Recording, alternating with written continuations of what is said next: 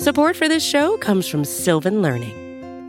When children love learning, they can tackle any challenge life throws at them. Sylvan's Insight Assessment can help you determine if your child is ready for what's ahead. It can also identify gaps in learning and point out areas that could be of concern for your child so they can tackle what's to come. And right now, it's the best price of the year at $29. Go to sylvan29.com to learn more and get your child's assessment for only $29. That's SYLVAN 29.com.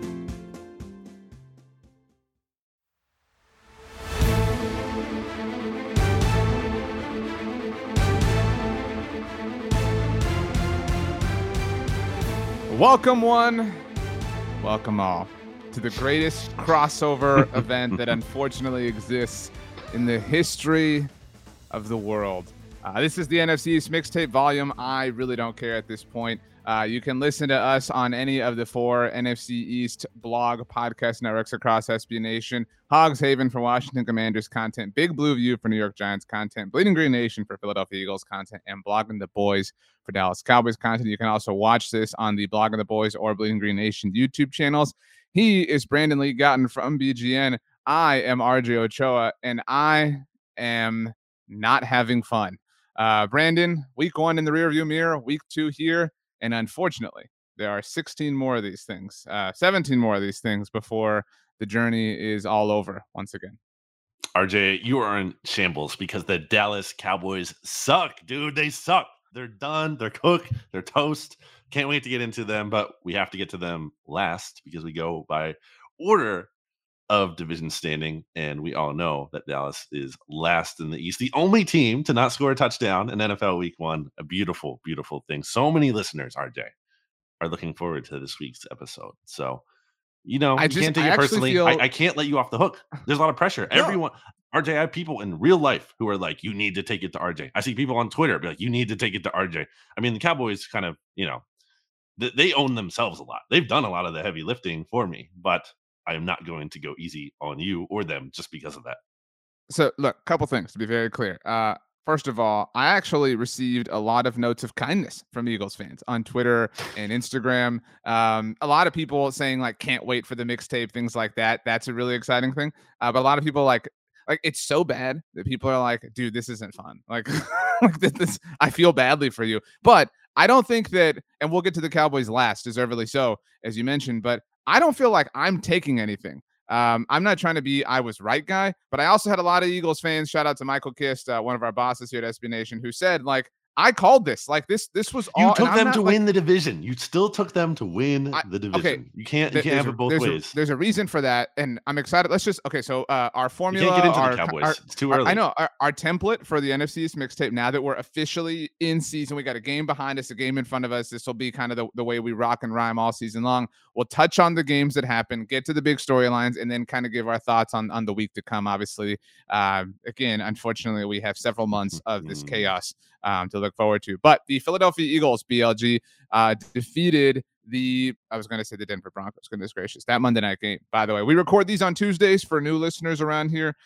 So if something happens Tuesday afternoon, Tuesday evening, we're recording this just before lunchtime. But Brandon, the Philadelphia Eagles with the big dub over the Detroit Lions on Sunday, 38-35, the final score. Do you want my takes first? Do you want your takes first? How do you want to do this? Because I had some that Eagles fans clap back at on Twitter. Yeah, I want you to go first because I'm interested in an outsider perspective. We decided to leave Bear in the office for the recording, by the way. Hey, the Bears won. Shout out to him. You know, he's very excited. My big takeaway, we were kind of chatting about this offline with Rob Stats Guerrero, who you can hear with BLG and myself every Friday on the SB Nation NFL show feed, where we look forward to every single one of these games. We all picked the Eagles, but something we were talking about was this. I don't feel like this was the true like live up to the hype game the way I kind of wanted it to be. For not that I wanted it to be, but like I needed it to be to believe in this team. Eagles fan in you comes out. But and A.J. Brown looked great. Again, Stats was the one who built the case against him in the offseason, not me. Yeah, why did he do that? What a pathetic job by him. Seriously. I do think it was a little bit concerning if you're looking for a thing to be concerned about, if you're an Eagles fan, that you let the Lions kind of come in backdoor cover.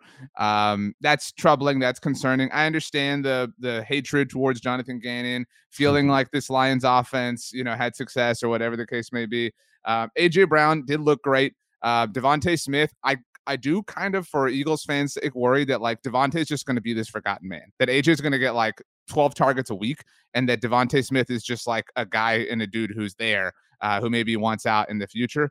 The biggest takeaway, though, and this is something that I imagine you're dealing with a lot. I think there are a lot of Eagles fans who are just riding the good vibes, riding the good times. Hey, we won. Everything's great. Why do you have a problem with this? Blah, blah. This team can't win the Super Bowl. It can't, because of Jalen Hurts and who he is as a passer. That's it. Maybe they can. If we ran this simulation a million times, there are obviously a handful where they win it in this way.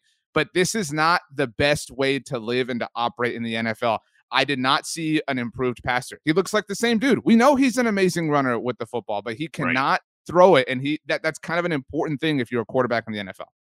Yeah, I was lower on this performance than others, which probably isn't a surprise to many, because I'm apparently the biggest Jalen Hurts hater. But it's not about, I want to be very clear. I'm willing to admit I'm wrong. If Jalen Hurts plays great, I like that. First of all, it's better for me business-wise. It's better for me mental health-wise, my rooting interest-wise. I want the Eagles to be good. But I'm just going to be honest. And I was honestly, a lot of people liked that performance. And it was having a hard time with this one. I'm like, am I being too harsh here? But then, I was listening to our good friend Ben Solak, who does a podcast now with Stu Kapadia for The Ringer called The Philly Special. And Ben was getting into basically everything I was feeling in terms of, this is nice. This Jalen Hurts was a win because of quarterback in this game. The Eagles won that game. That was a win because of kind of performance, which is what I've said is important. The Eagles need to see that from him in order for him to be their franchise quarterback. He can't just be along for the ride. He can't just be a win with quarterback. But the way it was a win because of performance, it's not a sustainable way. You can't just have your quarterback always bail you out on third and long by running with the football. Going into the game, and I forgot to clear this into my winners, losers, and I don't know articles now that I'm thinking about it, but Mike Payton, who I talked to from Pride of Detroit, had a line about, the Lions are awful at defending mobile quarterbacks. So this is expected. They're not good at defending running quarterbacks. And to give Jalen Hurts credit, he's an elite running quarterback in the NFL. He's one of the best. It's a legitimate weapon. I think it's a very nice tool to have. And again, he made the most of it. They won the game. But he also ran 18 times. He took a bunch of hits. Some of them were illegal, but they still count all the same in terms of taking a toll on someone's body. And the thing is, RJ, it's not just about, what if Jalen Hurts gets injured? I was going to say what if Jalen Hurts gets hurt. It's not just about that, because he's pretty durable. He's tough, but it's okay, that's fine. Maybe he won't miss games, but what if it is a repeat of the end of last year where he could play, but he clearly got banged up to a point where his mobility wasn't at the same level. And all of a sudden he doesn't have the passing talent to really compensate for that. And then you go up against the Bucks in the playoffs and you get down 31-0. So he still hasn't answered the question, can he beat good teams? Can he beat good teams, especially with his arm? And I don't know how much we're actually going to see of that this year, because the Eagles' schedule is so freaking easy. And it's week 1. Look, there's no panic button here. I just don't think it was I don't think it moved the needle, is the way I'd put it. And I think that's what you're saying. They're not Super Bowl contenders all of a sudden. Or favorites. They're contenders, but not favorites. The state of the NFC lends itself to the Eagles having a lot of success, which is why it was so frustrating watching the Cowboys and all their inactivity over the offseason. They look like one of the best overall machines, but they have, they're a better team than the Packers. They're a better team than the Bucks. They're a better team than the Rams right now. But I'd rather have all of those quarterbacks. Obviously, Dak Prescott's not healthy. I'd still rather have healthy Dak Prescott, even as bad as Sunday night was, and we'll get to that. But I just front to end, maybe there's a way that he can win. Obviously, if he can, if he can ride the kind of wave of the entire, running game as a whole. But what happens if you're down 4 with 1 minute, 7 seconds left? There's no way Jalen Hurts can engineer that drive. If you have one timeout, you just can't. You know what I mean? He cannot. I don't know about that as much. I think he has been really good in 2 minute situations. Okay. And this is stupid, because this is design. This is hey, let me design the most difficult thing possible for Jalen Hurts to have success in. And then you tell me that he can't, and then I prove myself right. So I'm not trying to do that. But if he had to rely on his arm, I don't think anybody can say they believe in him, like at this point. And it's week one. There's still opportunity for growth. But sure. I mean, this isn't the recipe. I mean, and I think that you're still, and again, it's week one, and you have every right to feel awesome if you're an Eagles fan, but you still don't have an answer one way. This is the worst case scenario we talked about for the season as a whole, where you're trapped in purgatory. You don't know if this guy is a functional franchise quarterback, but you're going to have to maybe pay him in the offseason. I think enough people don't think about worst case scenario that way. I think people think the worst case scenario, because in a vacuum, like it would be like the quarterback is terrible. Mm-hmm. Like that's not, because if the quarterback's terrible, in theory, you're able to move on and maybe get a good one. The worst case scenario is committing to one that you're just topping out with. That's my worst case scenario. So I definitely think there's a lot of things to be ironed out, not with just him, but across the board. And that's fine. You'd rather have a performance where you need things to work on when you're 1-0. Like, okay, it was ugly, whatever though. We're 1-0. Moral loss, baby. Moral loss. It was kind of a moral loss in some ways. But more so, I would say on the defense than Jalen Hurts in terms of that. I mean, the defense, like, come on, man. Like Jonathan Gannon, the big thing with him, to flip it to that side of the ball, is that he didn't maximize the talent he had last year. And look, the Eagles have new starters on defense, a bunch of them. Like, you can apply caveats and like you can give him some level of grace, but at the end of the day, you're giving up 35 points. Let me pull up the numbers here. Right? Yeah, 35 points. It was the second highest scoring total of week one, only behind the Chiefs. They gave up 5.8 yards per play, which is the 10th highest total. And for perspective, 5.8 yards per play ranked 28th worst last season. Lions converted 9 of their 14 third down tries, and they were 1 for 1 on 4th down as well. Like, that is so pathetic. Like, the Lions are not this amazing juggernaut. Yeah. Maybe they're a little underrated, possibly. They're cute. But like, it's Jared Goff, and he didn't even play well. He there are multiple throws where open target or whatever overthrew him, and the Lions had like at least 4 drops. I feel like it was even more than that. Like PFF said 4, but I felt like it was even more than that. I mean, DeAndre Swift had 9.6 yards per carry. What are we doing? What is this? It's pathetic. That game should have been a blowout. There was a point in that game where James Bradbury returns the pick 6. You're like, okay, this is a point in a game where like things start to fall apart for the other team. Like, it's going to unravel from here, going to cruise to a win, and it didn't. And to the Lions' credit, they kept fighting, but that's what they are. But the Eagles, they didn't stomp on them. They didn't like smother them when they had a chance to do so. And it's not concerning to the point the season's over, but it's concerning in that like they should have done better. I agree entirely with all of that. And people, I'm sure you've heard like, what, man, why are you so upset after a win? Oh my gosh, did they win the game? You know what I mean? Were we watching different games? You know, like, again, like, the goal isn't to win week one. Obviously, it's important, and all these games are important. And there are a lot of things to feel really good about and a lot of reasons to continue to praise Howie Roseman. Like I said, A.J. Brown looked great. The run game as a whole looked great. Miles Sanders looked great. I mean, yes, like, lots of positive vibes in that sense. But the most important one is, do you have a franchise quarterback? And you still don't know the answer. But you are in the best possible case overall in a lot of different ways to learn that, right? Like, not only are you having success and winning games, again, it's only one game, but still, if you have draft capital, you have cap flexibility, like the Eagles are you should feel great if you're an Eagles fan, but you shouldn't feel like life is perfect. But okay, let's move on, because we technically are only one way through our 8-game discussion, because we have a lot of things to touch on. The Washington Commanders, Brandon, have never lost a game. All right, the Washington Commanders, that is, 28-22. You foolishly went into the icebox on the look ahead and took the Jacksonville Jaguars. Not enough. I think they were one of the worst looking teams relative to expectations, because a lot of people thought they'd be cute and plucky, and a lot of people thought Trevor Lawrence and Doug Peterson would play all right. But no, Carson Wentz had some Wentz moments, both positively and negatively, but 28-22, the final score. Antonio Gibson was using the passing game. Terry McLaurin looked great. Jahan Dotson looked great. This looked like an offense that can be functional in the NFL. It did. It's still Carson Wentz. Like, at the end, this is like a Carson Wentz performance. He was still better than Matt Ryan, and I was so proud of myself. Okay, but that was the big thing. Like, they got the like 17th best quarterback in the NFL. That's a notable thing. This is an anti-Colts thing. We're talking about this is the NFC East mixtape, RJ. We're talking. You can bring this up on the look ahead, but he was Carson Wentz. Like, you saw the highs, some good throws. You also saw the lows that like put the win in jeopardy, and more than it should have been. And against a team that was, for as much as I love Dougie P, it's still a team that finished with the number one overall pick 2 years in a row. By the way, I got to call out Hogshaven. Like, it's one thing to be excited, you know, to win, but like, they had this tweet after the game that was like something to the effect of like, oh, the Eagles almost lost to the Lions, and the Cow, like, it was just like, oh, Washington looks great. You guys almost lost to the Jags. You can't be like acting like, oh, we're the best team by far in the East. I think they should have lost. Like, Travis Etienne had some really bad moments in this game. Like, you don't have to butterfly effect this game a lot to make it a Jaguars win.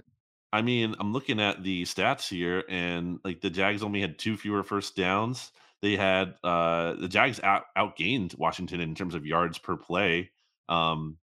Also looking, Jags.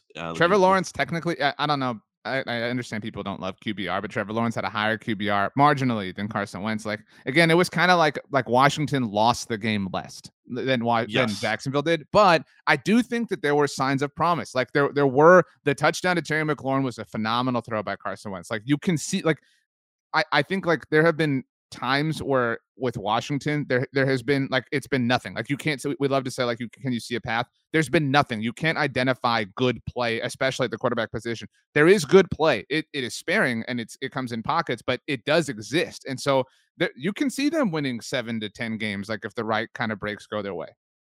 I think Washington has a middling kind of ceiling. They're a decent team, and there's something to be said for that. I don't think they're the total joke that maybe we thought they would be, or other people thought they would be.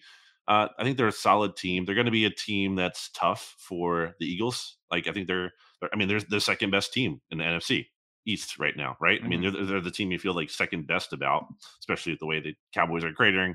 They have the second best quarterback with Dak hurt. Yeah, they have a legitimate, and some would argue the best, and they have a legitimate like chance to win the division. I think I don't think they will, but I think they're in the discussion. They're in the mix. They'll be solid. This is not like if they were actually like good, legit good, then they would have stomped the Jags. It wouldn't have even been close. And the defense also like had some nice moments. Like, again, like there's some things that you can, it's not hard to talk yourself like, you know, I don't know what like Washington sports radio is like, but I don't listen to it obviously, but I bet Monday was filled with some like, hey, you can see this team, you know, winning the division, to your point, like catching a little bit of fire. Like they have a very clear ceiling, but it's not before the playoffs start. You know what I mean? Like that's, and in that sense, like the trade for Carson was worth it. It was interesting to me to see the video. Did you see the locker room video of Ron Rivera handing the game ball to him? And like, yeah, Washington fans, if you're buying that, like, all right, we'll see how long that lasts. I don't buy them again as this actually legit NFC contender, the conference contender as a whole. Sure. But I do think they're like going to be a pesky team to play. Like they're going to be annoying. It's not just like you walk in, you get a free win. They're going to be annoying to play. I was really impressed with Jahan Dotson. And look, I'm not trolling. And I say this very carefully. I think there's a world where, or a path when the season's over, Washington had the best receiver duo in the division. Dallas is not in that mix, like, especially with the quarterback play, you know, and we'll touch on that. New York's definitely not in that mix. I don't know what to think of DeVonta Smith. And that isn't me being down on him, but like, I don't know, like we've even talked about this. Like he's not somebody that works with Jalen Hurts. It's very clear that A.J. Brown is by far the best receiver in the division. But if we're looking at the duos, I could see Washington having the best, or at least the most accomplished when it's all said and done. And I will note that you probably didn't see the full game. DeVonta Smith, he had 4 targets, 0 catches. He did have a nice catch that was wiped out by a holding penalty that had like nothing to do with the play. And then he had another should have been catch. The ball was a little bit underthrown, and also it was a pass interference, but the pass interference got wiped out by an offsetting penalty. So like, you know, he played a little bit better than the boss. He did have a drop as well. But I think he played a little bit better than a typical 4 targets, 0 catches game would show because of some unfortunate circumstances. But yeah, it's absolutely a fair point. And AJ Brown, we didn't get to him enough. I know that we're in the Washington segment, but dude, right. Like, come on. Like he was awesome. Like 150. He was great. It's the most receiving yards by an Eagles player in their debut ever. Like in this first, like it's crazy. He's a stud. Like that's not a guy teams have answers for. Like, and so it will be interesting, I guess, to take it back to Washington to see, because it's hard too. Like, so you have to like AJ Brown is so far out in front that even if DeVonta Smith is solid, like I think that kind of makes them the best. even if they're not evenly pulling their weight there. But not if he's used that, or not used. Like what it reminds me of. He can be used more than this. Teams are going to start putting more attention onto A.J. Brown, and DeVonta Smith will have opportunities. He looked good in camp when he got chances. Like I have no worries about him in terms of talent. I do agree, like the usage will be interesting to see, but but Washington's right up there to your point. Like Terry McLaurin's great, and Jahan Dotson. We said in all for as much crap as we get about not giving enough respect or attention, whatever, to the Commander. Oh, this is just an Eagles and Cowboys podcast. We said consistently like Dotson could be an X factor. I think we named him our X factor for the Commanders. Two things. One, I'm talking to every Eagles fan that isn't Brandon right now. I'm not ready, but I'm at least thinking about being ready to write my apology letter for my AJ Brown trade take. All right. Like I'm not ready to write it, but I'm at least like thinking about it. Like I'm at the point where I'm like, well, where do we have the paper in the house? Like, you know what I mean? Like, you know, do I want to write it in blue or black ink? You know, am I going to go cursive? Do I want to type it and just sign my signature at the very bottom? So I'm at least thinking about it. All right. AJ Brown, I think there's an argument to be made, and it's week 1. So like, oh, week 1 overreaction, but like there's an argument to be made right now that was the best trade of the offseason. Like that there's a huge argument to be made that is imagine if you're the Packers right now and they're like, how did you not, they had what, 2 first-round picks? Like, how do you not, like, I know the Eagles pick was a little bit higher, but they could have made it work if they really wanted him, and they should have wanted him. I don't think that he's a better receiver than Devontae Adams or Tyreek Hill for that matter, but like still though, like if you're Packers, why wouldn't that's what I'm saying? Like I like the trade for the circumstances, for the type of quarterback that like he has elevated Jalen Hurts again through one game the way Amari Cooper elevated Dak Prescott. Yes. Like that's why that trade was worth it, because if you can unlock the franchise quarterback, it's worth it. Now, I wanted to make this analogy. What DeVonta Smith reminds me of, and I got a PS5 over the weekend. Finally, it took forever. Not the Xbox. Anyway, you ever play a game like Spider-Man or something, like a role-playing game? Oh, I love Spider-Man. Right, thank you. Where you like unlock a new suit or something, right? And you're like, this is awesome. This is my favorite suit, whatever. What's your favorite Spider-Man suit?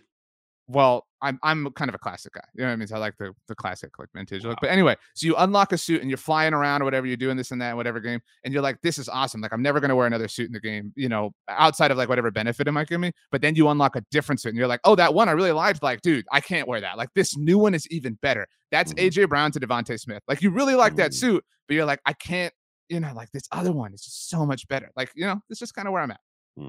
You're a Devontae hater. It's fine. But back to Washington, because we got way off track. The New York suddenly good again at football Giants. We'll take a break in a little bit. But the New York Giants got the dub. Brian Dable was dancing in the locker room, 21-20. If there was ever a reason to justify the non-belief in the Tennessee Titans, it was this. 21-20, the final score in Nashville. The Giants 1-0. Shout out to Davey G, who died so these Giants could live. Obviously not literally, just a metaphorical sense. Daniel Jones was kind of Saquon Barkley. Are we going to write an apology letter to him? BLG, possibly. 18 carries, 164 yards, and a touchdown, including a long run of 68 yards, 1 yard away from a nice moment here. We've said all along, this was kind of a great week for all of our priors being confirmed. Right. Like we've said, like this season, the Giants and Commanders have different ceilings, to be very clear. Like I think if you're a Commanders fan, you should be focused on competing, winning the division. That path is there for you. If you're a Giants fan, it's not. Like, just, you know, don't let the week 1 win fool you and sway you. But this is very, very positive if you're a Giants fan. Huge step in the right direction. Huge, loved Brian Dable going for and getting the win. Joe Judge would have never done that. Like, no. It's a Cowboys fan that bothers me that they're now like, you know, smart and understand like basic common principles, things that should be basic. This was a really huge injection of positive vibes for the New York Giants. I think it all goes back to John Mara, like admitting he was dumb, or like admitting like he messed things up and we needed to start new, and we needed to like self-own. Yeah. Self-aware.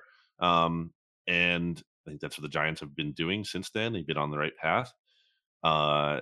On the Daniel Jones point, I want to point out that good friend KSIXI on Twitter, a former Big Blue View writer / contributor who I follow on Twitter, who always has great takes on the Giants and lives in Philly, if I'm not mistaken, or at least did it one time. So he's a Philly guy in one sense. But this is what he tweeted about Daniel Jones' performance, and I thought it was a nice way to sum it up. No closer to finding out more about Daniel Jones after that game on Sunday. It was emblematic of his career.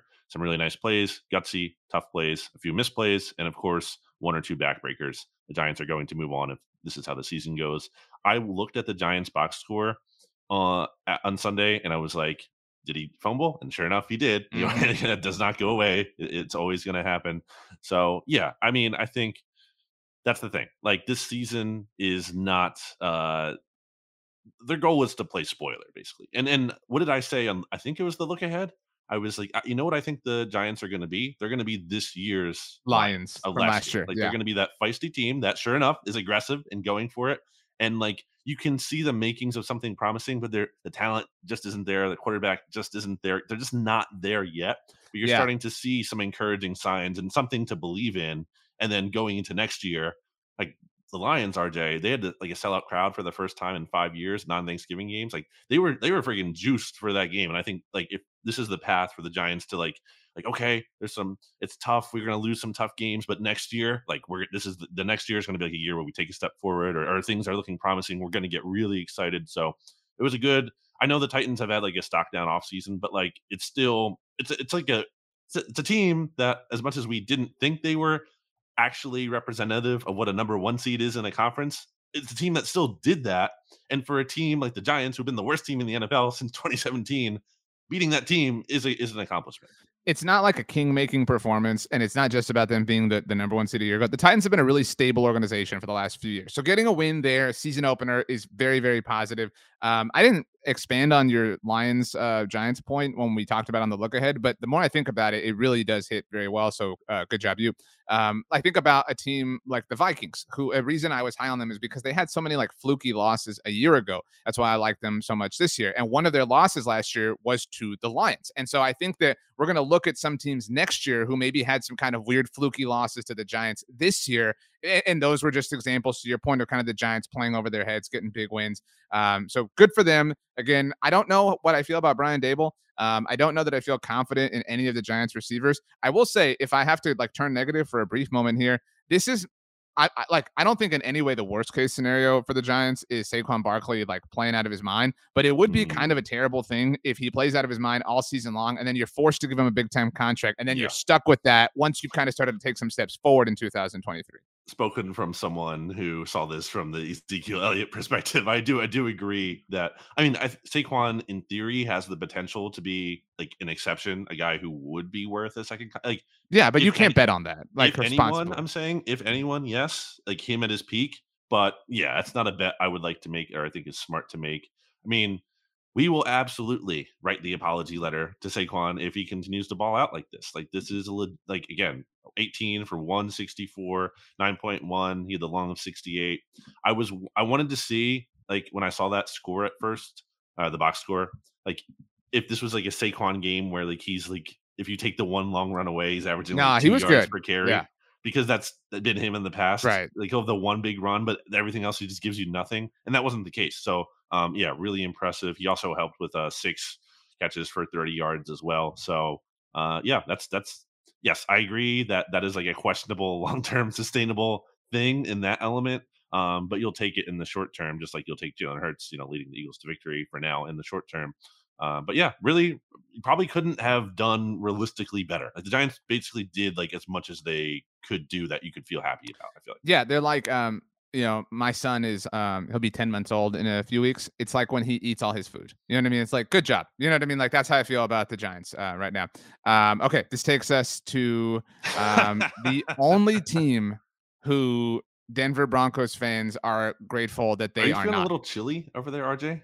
I don't know what this bit is. This cold. Is not funny. I think the Cowboys are in the icebox. They're the only team in the NFC that won. I'm so happy you did the sound effect. That really makes me happy. We had a lot of double in the icebox because they're the only team to not score a touchdown as well, which I already said, but I needed to reiterate. First of all, this gives me great joy because I think you're in on the icebox bit for the look ahead. Everybody listen over there on the SB Nation NFL show on Friday. That's why you have to listen to all the episodes, the mixtape, the look, because you're missing out what the icebox even is. Exactly. I took the Cowboys. I like my fan card, you know, I dropped, and I'm fine with that. Like I have no issue. Like he's a broken man, ladies. Yeah, being sad that I wanted them to win. I don't know that we really have to touch on the game that much. Like as much as the like ensuing fallout. Game doesn't matter. They lost. They got blown out. They looked like the long term. Spoiler alert, I haven't written my power rankings yet today because we're recording on Tuesday, but I don't know how I don't have them as the 32nd overall team in the NFL. Wow. Like, I mean, well, who looked worse? Like, who looked worse among, like, the way that – no, but, like, they looked – you can make an argument that they were the worst-looking team in week one, and they're worse now with Dak Prescott injured. Like, they are maybe the worst team in the NFL right now. They have a great defense. They have Micah Parsons, who had two awesome sacks on Tom Brady, and that's great. But, I mean, dude, like – I'm astounded. Like, I'm truly and utterly flabbergasted level amazed at how quickly the house of cards came tumbling down. I mean, it was like a snap. It was like a Thanos snap that just, like, it was like, it's almost like the NFL universe said, you think you're smart, Cowboys? You think you got this? We're going to spit in your face and prove you wrong. They have taken nothing seriously over the entire offseason. Nothing. I mean, they didn't take the offensive line seriously. Tyron Smith gets hurt. Do nothing. They signed Jason Peters. Cool. We'll see how that works out. They didn't take the receiver position seriously. Let Cedric Wilson walk. Traded away Amari Cooper. Signed James Washington. Cool. Drafted Jalen Tolbert in the third round. James Washington got hurt in training camp. They did nothing. In fact, they did sign Kevontae Turpin. Oh, man, they're going to use him on offense. Not a single offensive touch. Jalen Tolbert, he's going to be awesome. He's our day two pick, third round receiver. Healthy scratch for the game. Like, I mean, it was a pathetic level of predictability unfolding in front of our very eyes. And I actually have a question for you, because sometimes we can get stuck looking at, like, our teams through our lens. I think you agree that happens. I've been following the NFL for a long time, covering the NFL for a long time, as have you. And I cannot remember something this surreal happening where Chris Collinsworth, correctly, by the way, on the call is trashing the way the Cowboys built their team. Like, I can't, like, there have been a lot of questionable decisions made by a lot of NFL teams in the last 20 years. I can't remember, like, the universe being in such strong level of agreement. Like, there is nobody who is sitting here saying, yeah, Cowboys were right. It was a good plan. You know what I mean? They did it the right way. Nobody, like, everybody agrees that they tore this down for stupid, foolish reasons and did nothing to build it back up. I mean, can you recall anything that is similar to this? I mean, I feel like I'm living in a reality show. No, I mean, this is all very predictable, and not to the extent I think that it happened, but obviously, again, really bad vibes, which was a big concern going into the season. But it was at a point where you were like, okay, I can acknowledge all this is bad, but they still have the best quarterback. Like, right. You know, like, but they can't be that bad, right? Is what you're talking yourself into at that point. Like I'm not expecting them to be great, but they're not going to be like a total joke. and that's exactly what they were. And dude, like, what was up with Dak? Because he obviously got hurt, and that's a big concern. But, like, before he got hurt, he looked terrible. And it wasn't just a matter of, like, okay, his offensive line got worse and everything, which didn't help him for sure. But he's just missing throws and making bad throws. And I tweeted this during the game. He only had one pick. He should have had at least, like, three picks, dude. He had, like, a bunch of picks that were dropped. I feel like anecdotally he gets away with more drop picks. Maybe I'm biased. But in any case, like, at the very least in that game, he should have had multiple picks. I don't know. I mean, what was going on with him? He and CeeDee Lamb both played very poorly. Yeah, CeeDee looked bad, man. But, like, so, like, multiple things are true. Something we say a lot. They both played very poorly. They were both put in very difficult spots by the team. Both of those things can be true and separate from one another. Like, they played poorly partly because of the way the Cowboys built the team, but they also played poorly, like, independent of things. I mean, dude, like, they didn't, like, you know, they didn't score a touchdown stat is, like, what's flying around. They barely crossed midfield. I mean, you know, like, at the near the end of the game after the Donovan Wilson interception, obviously at that point, like, you know how sometimes games are just chaos and you're just kind of living in it. I tweeted at the time, like, awesome Donovan Wilson interception. Cowboys offense, now do something with it. Don't just get 7 yards and throw up a sad face. They didn't even get 7 yards. They got 2 yards on that possession after the interception and then punted. I mean, like, they looked like one of the most dysfunctional offenses I've ever seen. And I'm so sick of Kellen Moore. I mean, like, again, let's put some blame on Dak. Let's put some blame on CD. But, oh, we're going to manufacture touches for Kevontae Turpin. Not a single offensive touch. And why? Why do you have to give Tony Pollard the ball in the most complicated ways possible? Why are you reverse pitching, triple optioning Tony Pollard? Just hand him the ball. Just tell Dak or Cooper Rush, whoever, to turn around and hand him the ball. It is so just, I truly don't know who I feel the worst for besides, like, me and Cowboys fans. Like, I feel for Mike McCarthy, and I know you don't, and I know a lot of people think he sucks, and I'm not saying that that's not true, but if Dak is out through the bye, and we have that to touch on as well, Mike McCarthy will have coached 41 games for the Cowboys, presuming he makes it to that point. Dak will have been out for 19 of them. Like, this era has been filled with so much just swirling chaos that, I mean, it's been impossible for anyone to thrive. Granted, they had success last year. And I mean, I think they overestimated themselves. They I still think Dak is the best quarterback in the division. I still think CeeDee Lamb has a bright future in the NFL, but they overestimated foolishly, because you don't have to. Like, you never had to rely on Dak to be your savior. You never had to rely on CeeDee to be the dude who wins against triple coverage. You didn't have to do that. They're clearly not those players. That's not a fault of theirs, but you built this so that they have to be, and now you're stuck. Like, what a big shocker that Noah Brown and Simi Fehoko weren't enough to get it done. And now what sucks is people are trashing them, right? Like, they suck. That's so unfair to do to them. It's their fault. Yeah, I mean, I just have no idea how this is a thing. I have no, and this begins like our spinning forward. So a few different kind of points of chaos for the Cowboys. Dak Prescott has the thumb injury, had surgery on Monday, is now on the path towards recovery. Every national insider, national reporter, 6 to 8 weeks. 6 to 8 weeks, that was the reported time frame for like 2 days straight. Jerry Jones takes the airwaves to 105 through the fan on Tuesday morning. We're not putting him on IR. No way. We think he could be back within those 4 weeks. Dude, what? Like, that just is so stupid. Like, it's so ridiculous. So you've got that going on. You've now got Connor McGovern dealing with a high ankle sprain. The same Connor McGovern who is only starting at left guard because you had to kick Tyler Smith out to left tackle because Tyron Smith predictably got hurt, and you waited 2 weeks to sign the actual left tackle for this team. It's a comedy of errors. Beyond that, Jaron Kearse is now hurt, has an MCL sprain. They do kind of have some depth at safety, so that's like kind of the one spot where they're all right. They still still don't have a swing tackle. They don't have a swing tackle. They have no more interior guard depth. And on top of that, we have this Micah Parsons thing, which I did want to address just because people might see it. We don't know the full story. I do want to couch that with this. But today for Brandon and I is Tuesday, and it had previously been announced, partly by Micah, that he was going to be appearing on Undisputed every Tuesday on FS1 to kind of just talk Cowboys, whatever. He, according to the show, did not show up on Tuesday. And at the we're recording this just before lunchtime, has not given a reason, has not said anything. There could be a justifiable reason, but right now there's nothing from Micah. So we have no idea why he didn't show. Like, the vibes, you said the vibes are bad. Dude, that was so wrong. The vibes are on fire. Like, this is the like, I mean, this is Sharknado. Like, this is so bad. Like, there's nowhere to turn. I'm actually amazed that it continues to get worse. Like, I keep thinking, like, we've hit the bottom. There's no more that they can do to make this bad or to hurt me. Yet they always find a way. But shout out to them, Brandon, because Sunday was the highest rated season opener on NBC since 2015, a game that also featured the Dallas Cowboys. Woo. I was looking through the Cowboys game long to double check their longest drive into Buccaneers territory. Opening drive. And yeah, it was a 31 yard line. They didn't get past the Bucs 31 yard line all game long. They didn't get into the red zone one time. And they had an interception that kind of started right near midfield. I mean, like, so that's pathetic. The Dak injury thing. Like, I can't believe.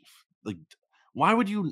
This is your starting quarter. Like, why would you? What's the earliest he could really play? The fourth week there, really? Like, that fourth week, so you don't put him on IR, so you can get him in that fourth. Like, that's so the fourth game, by the way, is on the road against the Rams. So, like, if he were to return in the fourth week, it's just I just think you're thinking about it wrong. Like, just put him on IR. You save the roster spot, which is a nice advantage, and you give him that little extra time. The little extra time is going to be.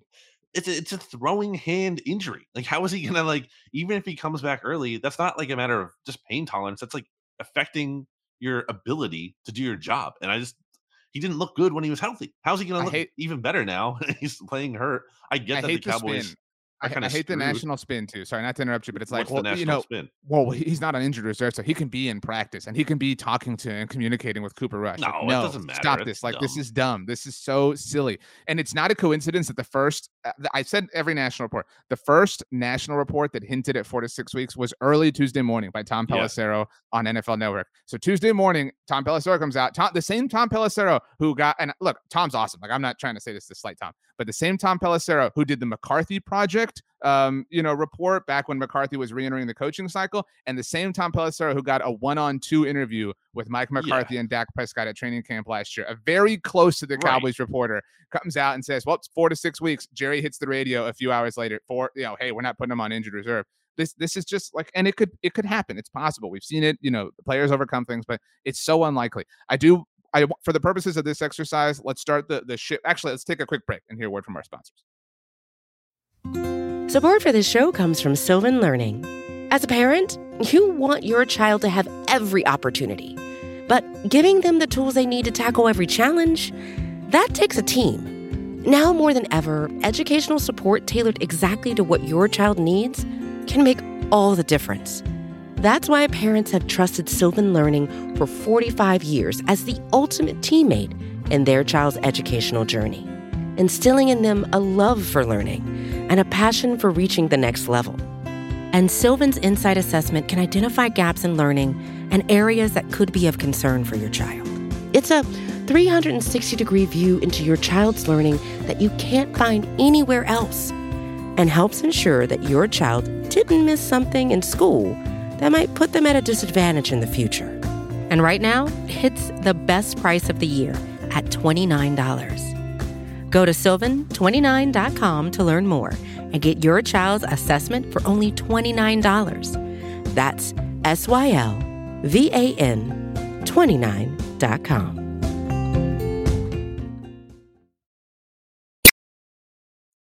All right, Brandon, while we were gone, you came back with a T-shirt that says, I heart the Cowboys. But instead of a heart, it has a middle finger.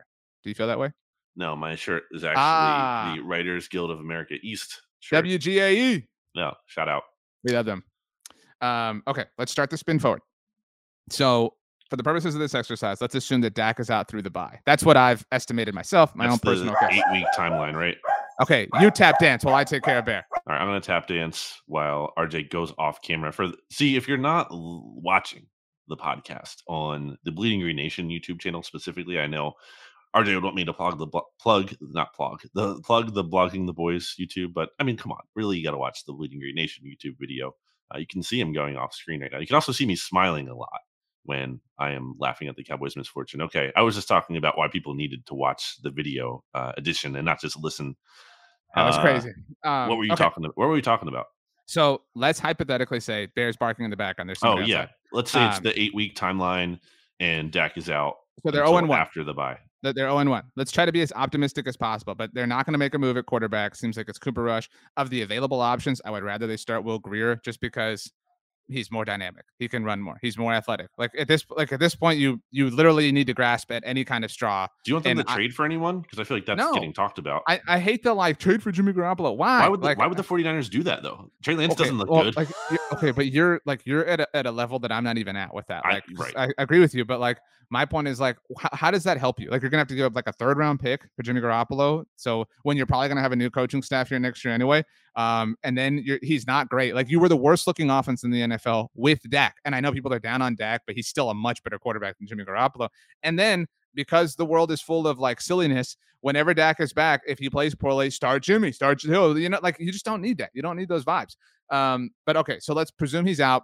Let's try to be as optimistic as possible. Mm-hmm. And let's assume Cooper Rush is the quarterback for all these games. I don't know if you know, Brandon, but Cooper Rush went to Minnesota and beat the Vikings last year. Aaron Rodgers couldn't beat the Vikings on Sunday. Okay. They're losing against the pissed off Bengals team on Sunday. Yeah, I agree. Okay. So they're losing there. At New York Giants the following week on Monday Night Football. Troy is going to rip them. Troy is going to destroy them on Monday Night Football, by the way. I think they could win one of the 2 NFC East games. So the game you're talking about is the next week. They have the Commanders at home. I agree with you. I think they split those games. So we both have them at 1-3, right? Yep. And then at the Rams, that's a loss. So they're probably a loss. I have a tough time knowing what to make of Stafford, but whatever. I think that Aaron Donald can. Right. So they're 1-4. Then they're losing at Philly 2 times in 3 years. A backup quarterback playing in Philly for the Cowboys on Sunday Night Football. Cowboys matchup is cursed, dude. The one in Philly is cursed. Yeah. You're not getting quality matchups between these teams. So 1-5, and then the 2 games before the bye, Detroit, Chicago. I think they split those. This is kind of so. One of those. So we both have them at 3. 3-5 was the case. That's they were 3-5 in 2018. And that's optimistic too. That's like right. They were 3-5 in 2018 when they traded for Amari Cooper. They wound up winning the division. Some of that was the circumstances around them. Some of that was Alex Smith got hurt because the Commanders were in first place at the time, 4 years ago. But so you're talking about 3-5. And again, just looking forward here. Say Dak is back. We have no idea what he would be at that point in time. But very quickly, at Green Bay, at Minnesota, probably both losses. Wait, how did they get to three? So we picked them one. We split the first two NFC teams. I think. Oh my gosh, you're right. Yeah. 2-6. We have them 2-6. Okay, so 2-6, and then at Green Bay, at Minnesota. Like maybe if we're being optimistic, you split those. Like again, we're trying really hard at this point. So you're 3-7.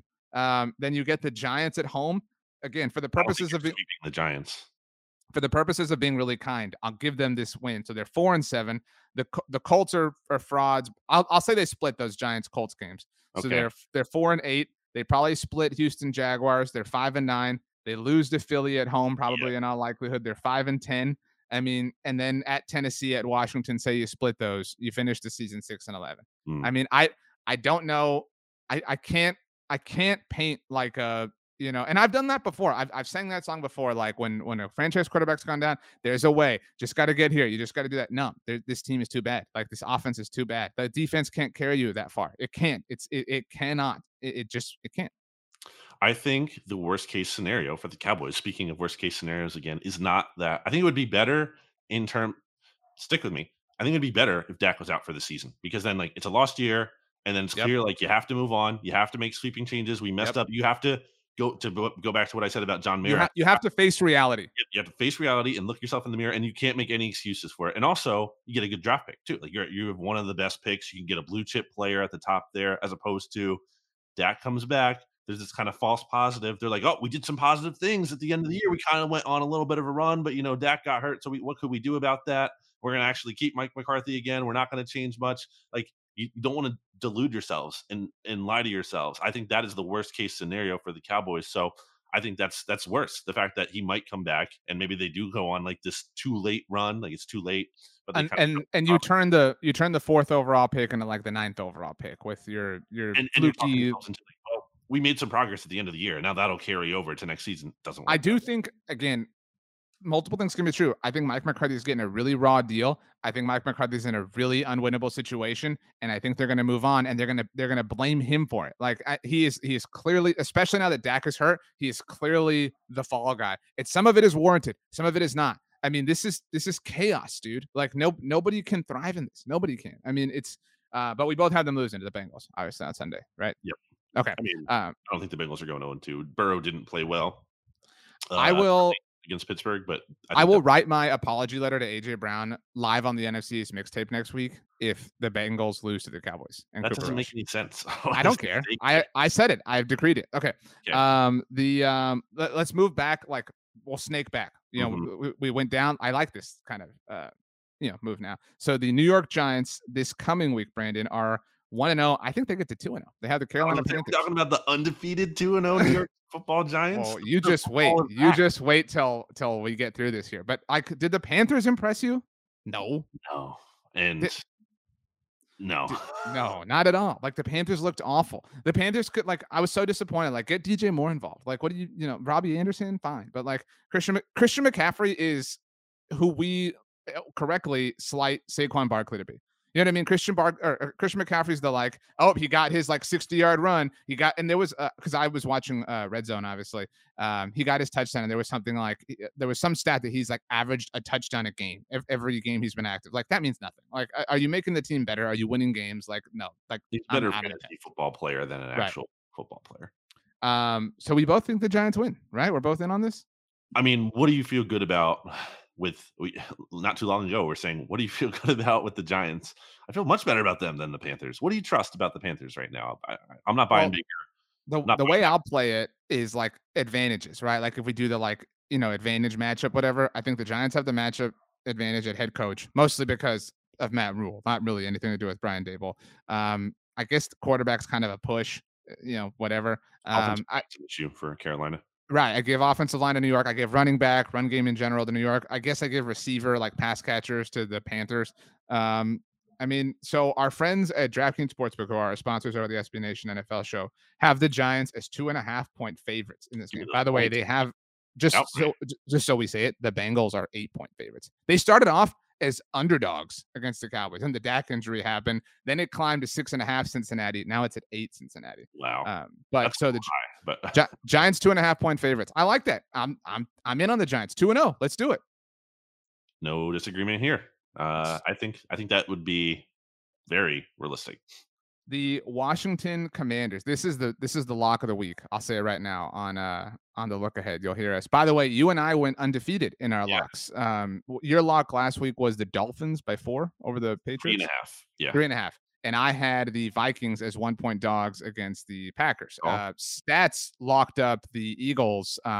And there was that backdoor cover. So you missed it by half a point. Yeah. Sorry to stats. But the Washington Commanders are 2.5-point underdogs against the Detroit Lions. Brandon, I'll take the Lions. I think they showed some good things last week, and I'm not fully buying into Washington yet. I think the Lions could scrap out at win. That's a tough place to play. Like, the Eagles had a lot of different timeouts and penalty, like pre-snap penalties. Like, the Lions fans were juiced up for that. And I think the performance they had was one that, like, oh man, we were so close, but we're going to get it next week. And I think the fans are going to be juiced up again. And I think the Lions pull out the win here. I don't know that I'm going to make this my lock of the week, but I do think that's I think that's not disrespectful to the Commanders, but I think it's still too juiced up on the Lions. Like there is some cool stuff, cool energy, cool vibes, whatever.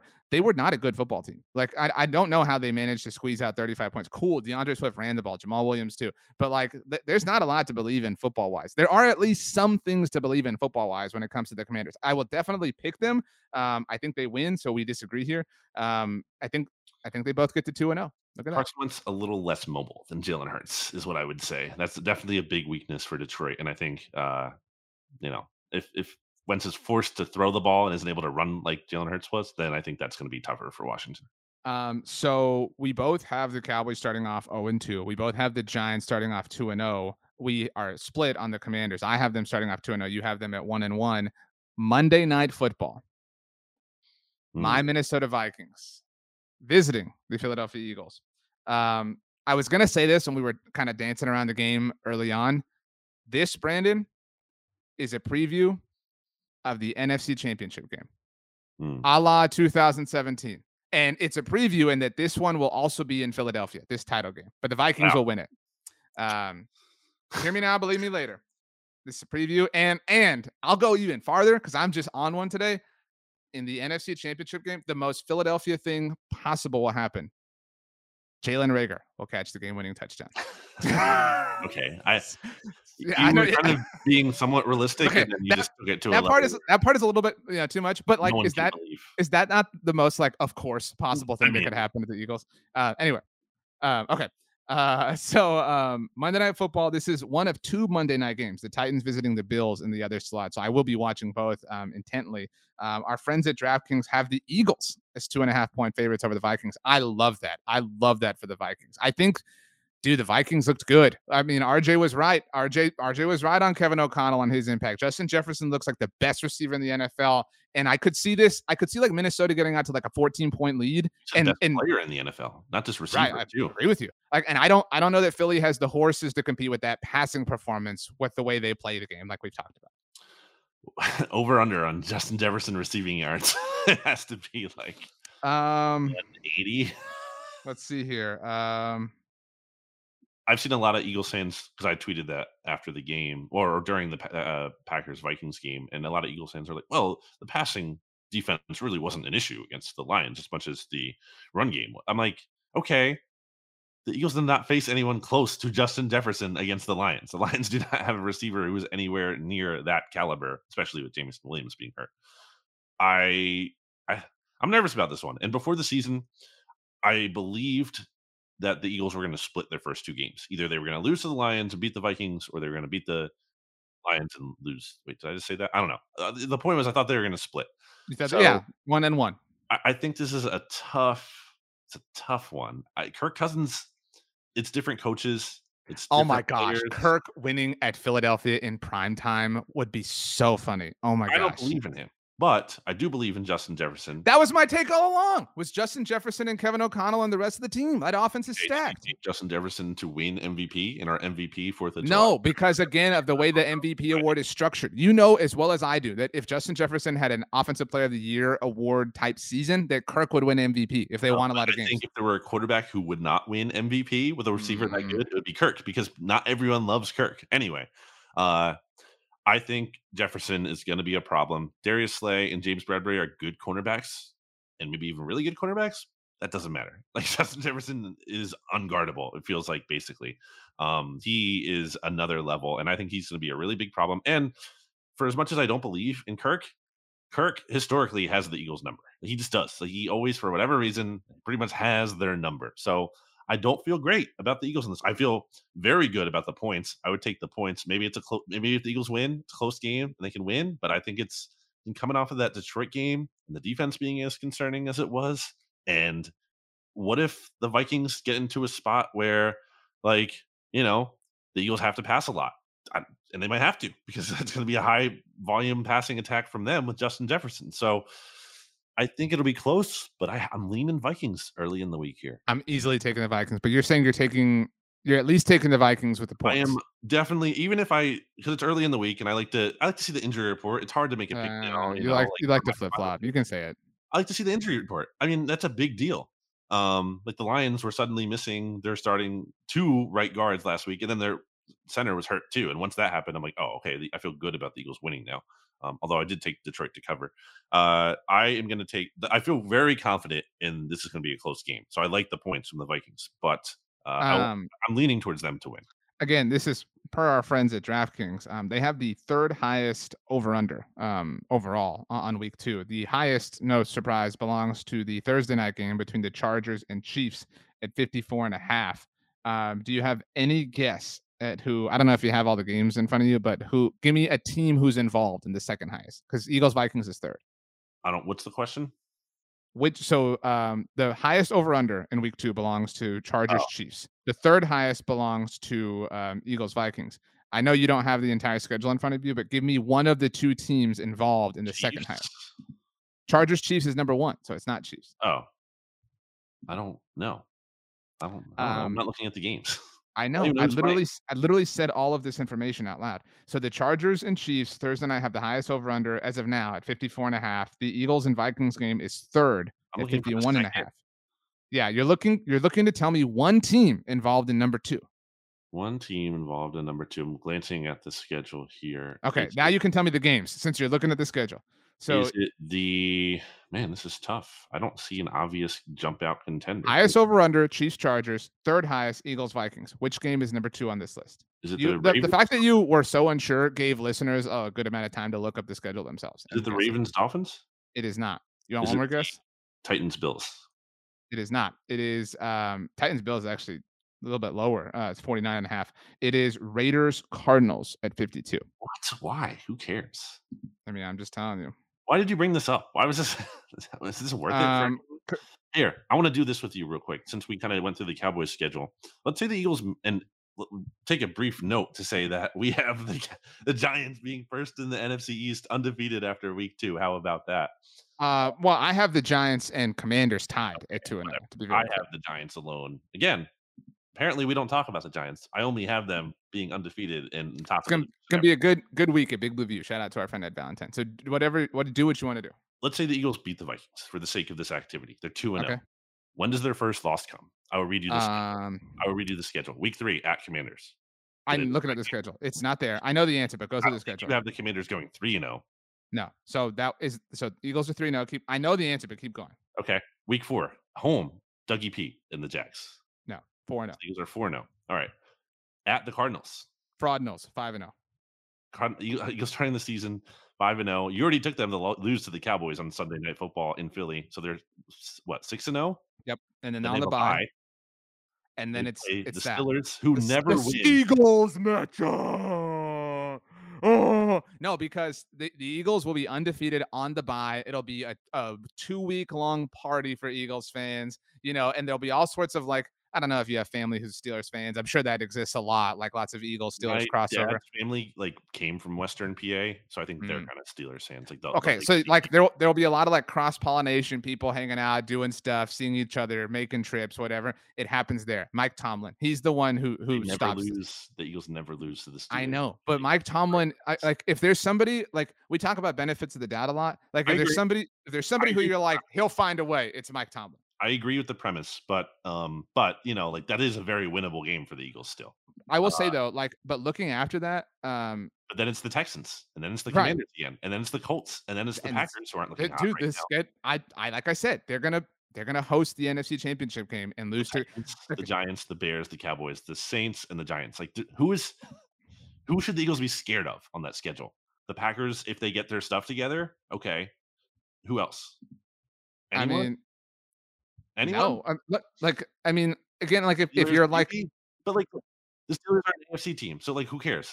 Okay, but if you're Chicken Little, right? Like if you're scared of everything, these are the answers as far as like what like potholes to be weary of. The Jaguars, because it's Doug Peterson, right? Like again, if you're super Eeyore about this, the Jaguars. I think you have to be worried about the second Cowboys game because you don't know like what Dak's going to be, whatever. The Steelers, right? The Steelers. I would, and I say this like again, hear me out. The Texans because it's short week, Thursday Night Football. On the road, okay. Like it's more about the circumstances than it is the team. It can be a letdown game, especially right. The Steelers, right? Maybe the Titans. I mean, maybe the Saints. In the penultimate week of the regular season. But other than that, like I don't see. Almost lost to the Falcons. They're down 16 points. I said maybe again. Like if we're playing Chicken Little, Eeyore, like what are you really scared of? Those are the only ones. Hating on you there. I'm just saying, like the Eagles have the Saints first round pick, as you know, and right. That was looking dicey. Let me rephrase this. Rephrase your question. And keep in mind the Eagles are favored over the Vikings. Who are they going to be underdogs against? And I'll read the schedule out loud for the sake of the listeners because I know you know it. But so yes or no, are the Eagles favorites? Is the question. Yes or no at Washington week 3. If Washington wins this week and the Eagles lose, then Washington could be favored. I mean, some of that depends on the way like Washington and Philly both play. But you're right. But still, okay, Jacksonville. Like if you want to talk about actually favored, because if Washington's favored by like 1 point at home, then they're not truly favored. You know what I mean? Like fine. Factor in the home field 3 points. So so Washington, no. Jacksonville, no. At Arizona, no. Maybe. But the Cardinals have to play a lot better. Right. Dallas, the first game, no. Pittsburgh, Eagles are not going to be underdogs. No. At Houston, no. Washington, no. At Indy, maybe if the Colts get around, but they won't. Green Bay, maybe. Packers, like that's probably the biggest one. That's a Sunday night game, by the way. Tennessee, no. At the Giants, at the Bears, at the Cowboys, maybe if the Cowboys catch. We're talking maybes. Like that's the only one. And then finishing the season, definitely not the Saints. No. Yeah, not the Saints. You're talking maybe three times the rest of the season. The Eagles will be dogs. So I keep the mask in the closet. You won't have the chance to wear it a lot this season and enjoy the ride and get ready to lose to Kirk Cousins in the NFC Championship game. All right. We did it all. We said it all. We had a good time. Football is pain. Thank God I have the Houston Astros to keep me through. I want to play this for you. So real life NFC East mixtape / look ahead conversation happened last night with my friend Holden and Zach. So have you ever heard of an app, RJ, called Cappuccino? I have not. Okay, so you might like this. So it's basically this app, and they're not a sponsor, but I like this app. Where shout out to my friend Abby who discovered this. And basically, what you do is you submit a little podcast up to a little clip of your own. You can talk about how your day went, or like ask your friends a question, whatever. It sounds like an ad, but it's not. Okay. It's up to 3 minutes. You don't have to do it. Like you don't have to go to the 3 minutes, but that's the max time. And you all submit it as a group. And then those are your beans for the parlance here. And then the next morning, or you can set whenever time it comes out basically as one podcast. Like all the clips play together, one after the other. So it's a nice way to stay in touch with your friends is the point of it all. Okay. We have this. And this was Holden's bean for today. Let me see if I can get this going here. Can you hear this? Yeah.